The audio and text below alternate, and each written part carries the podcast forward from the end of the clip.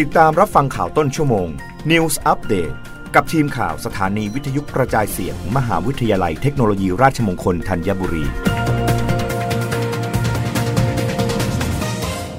รับฟังข่าวต้นชั่วโมง โดยทีมข่าววิทยุราชมงคลธัญบุรีค่ะ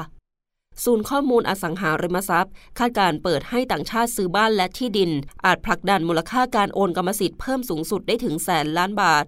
นายวิชัยวิรัตกพันธ์รักษาการผู้ในการศูนย์ข้อมูลอสังหาริมทรัพย์เปิดเผยว่า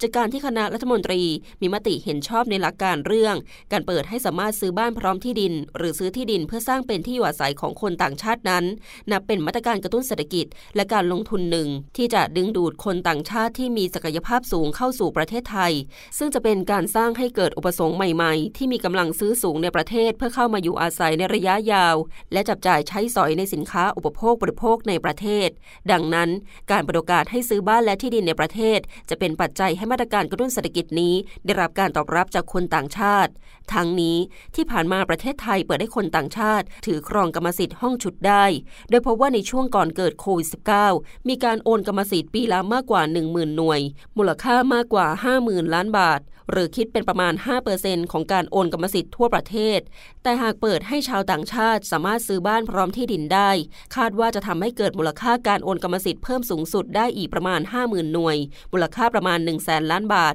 จากมูลค่าโอนกรรมสิทธิ์ที่อยู่อาศัยแต่ละปีจะสูงถึง 1 ล้านล้านบาท ซึ่งอาจทำให้สัดส่วนของมูลค่าการโอนกรรมสิทธิ์ที่อยู่อาศัย ที่ซื้อโดยคนต่างชาติเพิ่มจาก 5%เป็น 15%ของมูลค่าการโอนกรรมสิทธิ์ทั้งประเทศ